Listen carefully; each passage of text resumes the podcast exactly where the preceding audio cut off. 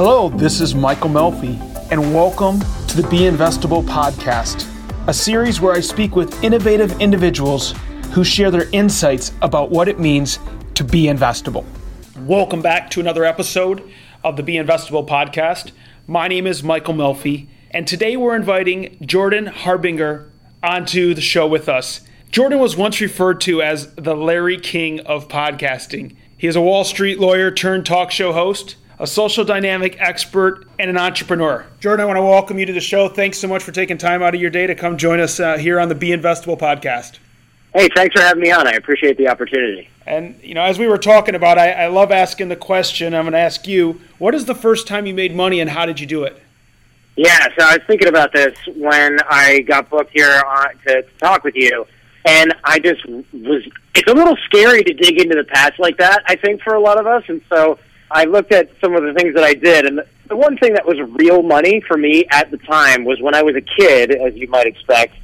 I was living in uh, South. I was living right near you, actually, in Michigan, and the kids around me they couldn't get fireworks. But the one thing they did have was their parents' money. So I would go up to my cottage, which was like this kind of rednecky area of Michigan, and the neighbors always had bottle rockets and M80s and all the stuff that all the stuff that's illegal now, right? Right. And then when they made that illegal in Michigan, they would drive to Ohio and get it. And uh, these are people that couldn't be bothered to go to the store and get real food, but if they needed bottle rockets and M80s, they would drive to Ohio and they would buy it, and then I would go across over the street or next to the lake and throw them in the lake, and they would go, "Yeah, take some home with you. You know, we have a ton." So I'd bring them home, and I would sell them to the other school kids, and you'd be surprised what a packet of bottle rockets will go for in Birmingham, Michigan, in 1989.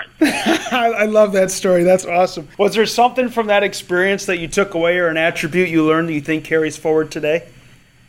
Yeah, you know what? Not just the sales skill set and things like that, but what I realized was you don't really have to market that hard if you have a product that is hard enough to obtain. And so this is just really simple economics, right? Scarcity really affects supply, but also not just scarcity. There's something about esoteric knowledge or esoteric or hard to acquire things that maybe have a little bit of a taboo attached. And you would think that would have led me into maybe a different industry, but it did lead me into the social skills industry where I am now in the broadcasting and interviewing sort of setup and industry that I'm in now. And really did change the trajectory of my career because what it did was essentially show me that look, if something sells itself, and in theory doesn't hurt other people. Fireworks can burn you, but it's not, you know, it's not drugs.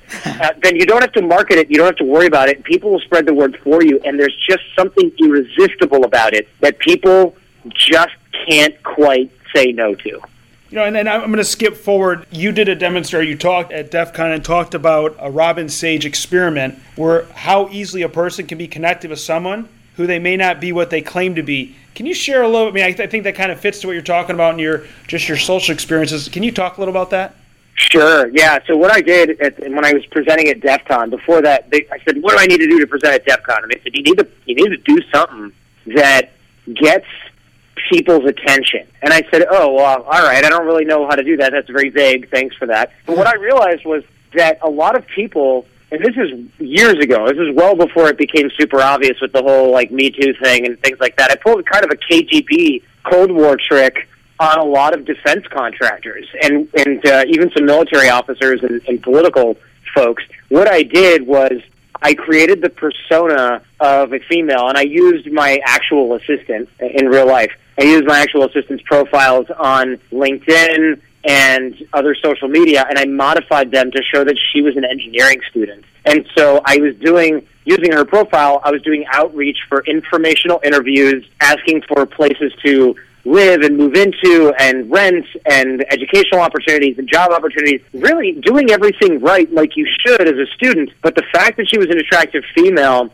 and the fact that the outreach was so effective because of that, I noticed that a lot of the people that I was contacting, obviously the men, there was just a little hint of tension there that I was able to turn to an advantage. And so I, I actually got quite a few of these guys talking about where their offices were, what their, if they were working in a place that was not supposed to be, you know, publicly sort of declared the project, uh, what they were working on, inside information about the company. I had them calling her from their company phone so that I would get their office phone number, and then I would do something called spoof, where I pretend to be calling from that number, which is really simple technology. Most people don't realize caller ID systems rely on the phone to tell them what phone number they're calling from. You can program your caller ID number into something like Skype or another vo- voice over IP phone, and it will say that it's from that number. And so that I used to call my friends from like the White House or from their mom, and it would be me, right? right. And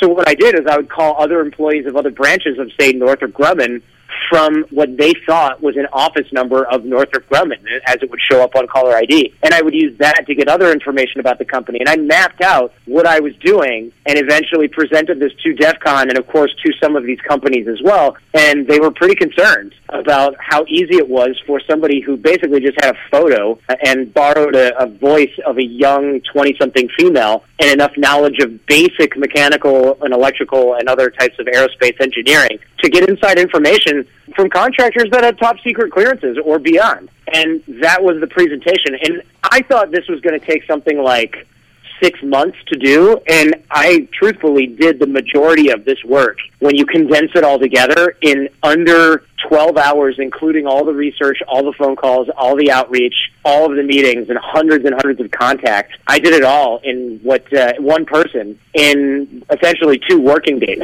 So imagine what a Chinese social social engineering or so or not Soviet that doesn't exist anymore Russian or other unfriendly social engineering professionals who actually know what they're doing and there's dozens of them imagine what they can do if it's their full-time job if I could do that in 12 hours so that was very disconcerting for the defense contractors and for some of the other people involved. I would say so. Uh, that you definitely opened their eyes after that one, and and, and we're going to talk in a second about the podcast and now the show, but I, I got to ask you because I read about it. I don't know, I had never met anyone or spoke with anyone, and let alone had anyone on the show that had been kidnapped. So can you at least just share with oh, us oh, yeah. a little about that? Yeah. So essentially, what happened the first time I was in Mexico. I was 20 years old. I lived in a kind of a crummy area of Mexico City, and I got into a fake taxi. And when the taxi driver was driving away, I knew where I was going. He didn't think I knew where I was going. I knew where I was going. I'd been living there for a while. And he started to take me to a place that was further and further away, and there was a physical altercation. And at the time, I was 20. I lived in Mexico. I had a part-time job at a nonprofit, and in my spare time, I ate carne asada and worked out at the gym. so I was in pretty good shape, and he was 50 something, and he'd probably been sitting down in a car driving a cab for 20 or 30 years. So that physical altercation ended up with me coming out on top and escaping. And uh, so, like I said, look, it, it sounds more exciting than it was. I'm just thankful that it happened when it did because now they have mobile phones.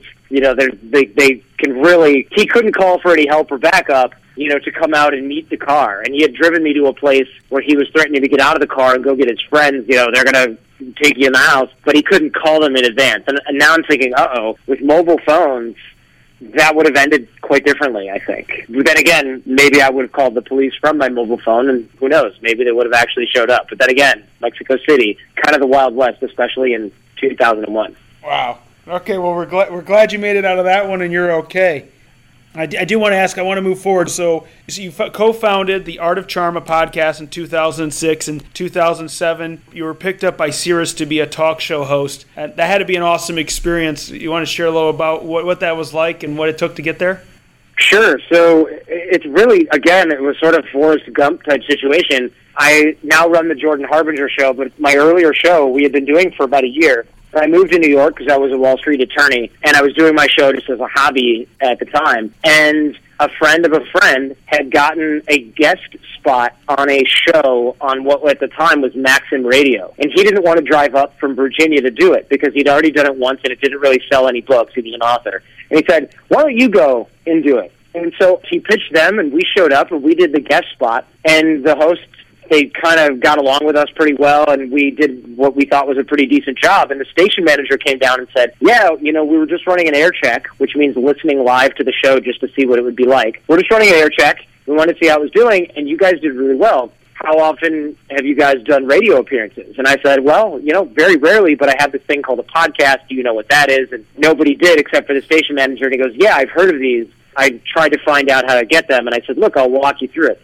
So I, I helped him find podcasts. They weren't even available, I, I think, on his phone at the time. He had to do it on his computer. And I showed him how to listen to the show. And I went home, and two weeks later, I followed up. I didn't get an answer. A week later, I followed up again, and he said, "Sure, why don't you come down again and uh, do another spot?" So I came in, did another spot, and I said, "What do you think?" And he goes, "It's great." And I've also been listening to your podcast. I really think you should have your own show on Sirius. And so that was the beginning of the show on satellite radio. They gave us a, a slow hour, I would imagine, at around 11 a.m. And then we did that for a while, and then we moved up to the evening drive every Friday for two hours and did our live show at that time. And so that was sort of a jump in with both feet method because, you know, at the time, had we just showed up and done the radio, I don't think they would have thought there's a show here. But we just happened to have really good timing and a very unique topic that nobody was talking about.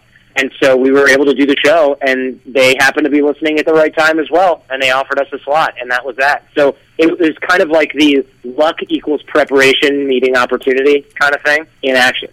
Absolutely. I, I share that all the time with the entrepreneurs and emerging companies we talk with about what luck really is. It's just preparation meeting opportunity. And, you know, during the show, you had some really great featured guests from Shaquille O'Neal, Tony Hawk, Tim Ferriss, Gary Vaynerchuk. You had Seth Godin. Was there any one moment, or maybe could you could you talk us a couple really ridiculous moments you had on the show that you want to share?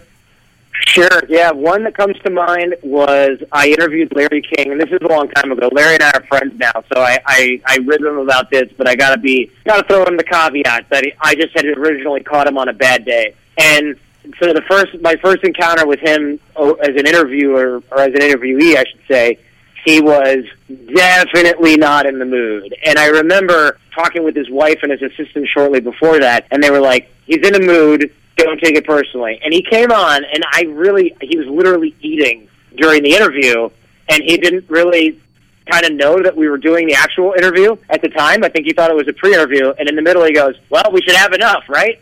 And I thought he meant we're done with the show, but I think when in retrospect, what he meant was this should be enough preparation for you to prepare for an interview. But of course, I was a little bit green at the time, so I just shrugged and said, "I guess so." And then we had to edit around it and around him eating and everything. And we we aired the show, and people were just appalled that he was eating during the interview. And I, I 2020 hindsight, I think he thought that was our preparatory meeting and not the actual interview, which is totally understandable because it was a phoner. And years later, he interviewed me on his show and, and uh, twice, and I interviewed him again, and it all worked out really well. And I remember telling him about this, and he goes, "Yeah, I just had no clue that that was how you do these interviews because he was used to sitting in a studio across from the guests with the lights and the microphones. He was like, I just thought we were talking on the phone, you know." And so that to me was just a very funny generational kerfuffle that ended up being kind of a funny point in my career. Another funny point in my career that also result that also kind of was a involves the guest eating for some reason, and that's what happens. Busy people eat during interviews.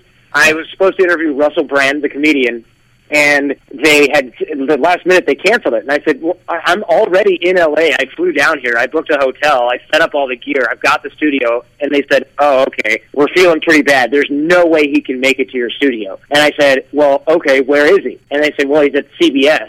And I said, Okay. Where should I park? And they went, Oh, uh, okay. So you here, just come into the garage and we'll do it. You might have to do it in his limo limousine. And I said, I don't, I don't care. That's fine. I can handle it. So I show up and they said, "Good news, we got you a room." And I said, "Oh, perfect." So I show up at at uh, CBS, and I can't say which show or which set, but I thought they were going to put us in the main set. Nope, they put us in a makeup room that was about the size of an airline bathroom, and they said he's got to eat his lunch while you do this. And I said, no problem. So I did the interview with Russell Brand while he's intermittently taking a bite of sandwiches and we're basically almost sitting, I mean, our knees were touching at points during the interview because we were that close together. And, uh, and in the middle of it, he puts his sandwich down, really, he almost throws it down on the table and he goes, you know what? You're pretty good at this. I'm going to stop eating. And I thought, I guess that's a compliment. you won. I won. I won versus the sandwich. Maybe it just wasn't a very good sandwich. that is absolutely great. That's absolutely great. I before we hop in this next question, I want to ask you. So you've had the chance to talk to some amazing people. People are at the top of their game in any profession, that from from sports to to business to across the board and what they do. Is there any attribute or attributes that you see in them that just really stick out that allow them to be the top performer or to be successful in what they do? You know, one thing I've noticed about everybody that's really great at what they do is they they do all of the fundamentals. They still stick to the fundamentals. So, and I'll give you an example. When I first started doing the show, I would prepare and I would outline and I would think of all the little points I wanted to say, and I put it in a bullet point format. And I do this whole show flow document. And my co-host was kind of not into that, and he didn't like to do it, and he didn't want to ever spend the time to do it, and he never really spent any time preparing. And I thought, well, if he's not going to do that, and the show's turning out okay, I'm not going to do that. So for years, I ditched my prep methods and my prep sort of formula, and I just went with it. And I thought, I'm really getting away with this. This is great. The show's going fine. And then seven years into doing the show, I got an interview with a, an author that I really admire, Robert Greene. And I said, uh, you know what? I want to make sure I really nail this one. So I read his books again, and I took notes, and I did a whole show flow prep. And at the end of the interview, which I thought went really well, he said, "Hey, you know, you're really good at this. I do a lot of media, and you were really prepared." And I said to myself, "Oh crap! I've never really done this." Mm-hmm. Maybe I should start because I thought I was getting away with it. And I know a lot of professionals that are on the lower tier of their industry and they they'll go, "Oh, I'm just going to sort of wing it. I'm going to be fine." What I realized was beginners prepare a lot. Intermediate, we often think, "Oh, I don't need to do that. I got it down. I'm good. I'm fine." But true professionals that are really excellent at their craft, they prepare more than anybody. They spend time on the fundamentals. It's really the arrogance of the kind of intermediate novice that says, I don't need to do this anymore. And what I found is that's wrong. And I spent years and years and years thinking I was faking it. And what I'll, I'll tell you is when I go to an interview with somebody like Shaquille O'Neal or when I talk to somebody like Howard Stern, they're more prepared than anybody and the reason is because they went through the phase where they went, as a beginner, they're going to struggle through it and they'll prep. And they probably went through a phase where they thought, I got this. And they got put on their you know what a couple of times. And then they went, oh, maybe I do need to keep going to the gym. Maybe I do need to keep reading the books. Maybe I do need to keep going over the notes. And that's how it works. That's the truth. You really can't ignore the fundamentals and I found that all true professionals really do stick to that. They don't they don't mail it in just because they think they can because they realize they can't. Jordan, I, I absolutely love that and, and, and so glad you shared that because it, it's such an important set of attributes or way of explaining how, how the best are really the best. And it's, it's, it's great to hear you share that based on your experiences. As a follow up to that, I'd love to ask you how do you define success in your life at this point in your career? For me, success is really making sure that I'm, and I know this sounds a little cheesy, but I don't care. Success for me is making sure that I'm enjoying what I'm doing at least most of the time. I'm not gonna. Kid, I don't think anybody should kid themselves. That where it's like, if you don't like what you're doing, you should always quit. And there's always that. There's that old cliche: if you do what you love, you'll never work a day in your life. Anything that you do will at some point turn into a job. The trick is making sure that you like it more than you don't like it. And I know that that sounds a little bit obvious, but for me, making sure that most of the day is spent doing something I enjoy, that's important. And you're always going to have that one third or that 25% or even that 20% of where you go, oh, I really don't want to do this, but I have to. It's part of the game. And if you think you outgrow that, well, you're wrong. Every even A-list celebrities and presidents have to do media and press conferences that they're not crazy about, right? Or they have to do social Absolutely. media engagement. There's always something that's going to be a part of what you do that you don't love that's just part of being successful at what you do. And that that that happens up until the day you just retire and you cash out. And so for me, making sure that I'm interviewing great people on the Jordan Harbinger show, making sure that I'm teaching people great skills in our courses and things like that, that works out really well for me. And those days where I spend all of my time talking to lawyers and bankers and doing, you know, email tasks or something, then I know, uh oh, I've got to hire somebody to do this, or I've got to figure out why I generated this much uh, type of activity that I really don't like and see if there's something that can be done about it. Because I think most of us, we wake up one day and we go, oh, I've hated my job for like a decade. Oops you know, and that's not a good way to live. It's like this living by default, and I think it's dangerous because we wake up one day and we go, "Oh, I'm depressed. How did that happen?" And the reason is because we weren't paying attention. I appreciate that, and, and and it's such a such an important point to point out to people that it is you're, we just kind of get stuck and we don't get out of these challenging situations, and we, and we just get settled for mediocrity, I guess is the best way to say it. And I guess along those lines is, I mean, you've obviously alluded to you've had challenges in your career. Was there was there any one challenge that was that sticks out more than the others? And if so, what did you learn by that? Hmm. Well, recently I left my old company and my partners and started the Jordan Harbinger show from scratch. Wasn't taking the website, the intellectual property, the email list, the social media accounts, nothing. I started from scratch, and honestly, that was terrifying. But what I realized was since I had been building and maintaining relationships for 10 years, I took the most valuable thing with me that I could, which is my network. And I think a lot of us, we spend a lot of time and a lot of money building up our email list or our website or this or that or the other thing. But the one thing that nobody can take away from you, that you can't lose in a house fire or, or that you don't need an insurance policy to cover is your relationships with other people. And it's also, fortunately or unfortunately, the only thing that you can't create when you need it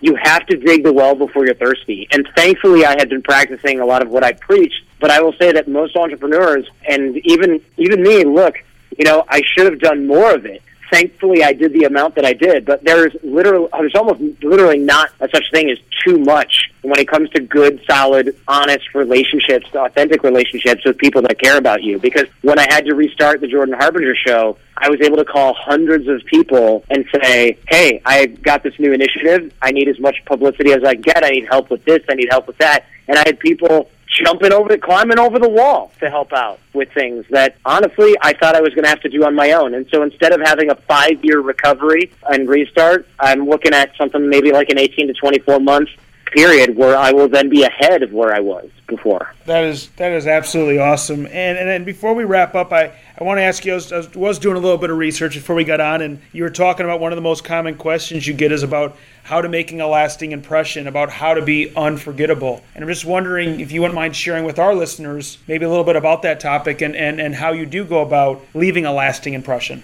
Sure. So I actually have a whole lot about networking and relationship development on advancedhumandynamics.com, which is one of the websites that I have. There's a course called Level One that's that's free, and I want to make sure that people are into that because I think it's game changing stuff. But what I will say is, a lot of folks when they're looking to make a great unforgettable impression, they're thinking, okay, I've got to wear this zany thing, or I've got to say this crazy thing, and jump through hoops and make it happen. The reason that people are unforgettable is not necessarily what they do in the moment; it's what they do afterwards. So if I meet you somewhere I might make a decent, hopefully positive first impression, but you're not thinking that guy was incredible. What happened, the way that we do this is what happens later, where I email you in a timely manner and I follow up and I and I find out what you're looking for to do with your personal life or your business, and then I introduce you to other people in my network without the expectation of anything in return that might be able to help with that, and then I use systems that I teach, the advanced human dynamic systems and things like that, to keep in touch over a period of months and years,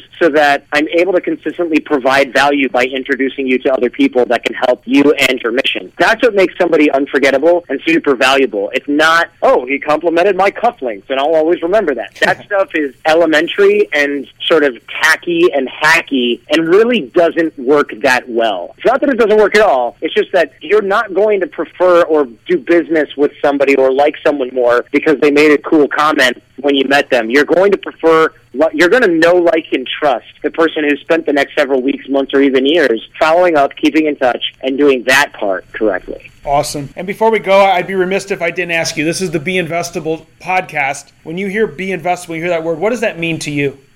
I love the idea of being investable, and what I think that means to me, at least in this particular moment, is the the concept of skill stacking. So when I, whenever I have an opportunity, and even when I was younger, I, I wish I was more cognizant of this. I heard a, actually, I'll start with this different example. When I was doing my Friday show where I answer fan mail and like letters to to me for advice, one of the kids said, "Oh, I'm stuck working for this business. It's the only one in my town that had a job for the summer. I work at this dumb movie theater. I really hate it. I want to do something else. I, I feel like it's a waste of time. It's driving me crazy." I love the concept of skill stacking, where I said, "Look, you're not going to be a career movie theater usher or projectionist. Clearly, you know you're interested in computer science. Try to learn as much as you possibly can about business cash flow, how the box office works." How people book tickets online, the inefficiencies in the system, managing other people, being part of a team, looking at these little sub skills in a very conscious way, not just going through the motions because you have a minimum wage job, learning to be really good at these particular small skills. These are things you will then bring to you when you're working at Microsoft in five or ten years. So any little skill that you can get. Another kid was stuck in a family farm, but it was in France, and he was miserable and lonely. And I said, "You have a very unique opportunity right now to learn about dairy and to learn French. Huh. If you don't learn those two things, the dairy seems random, right? But it doesn't really matter because at some point."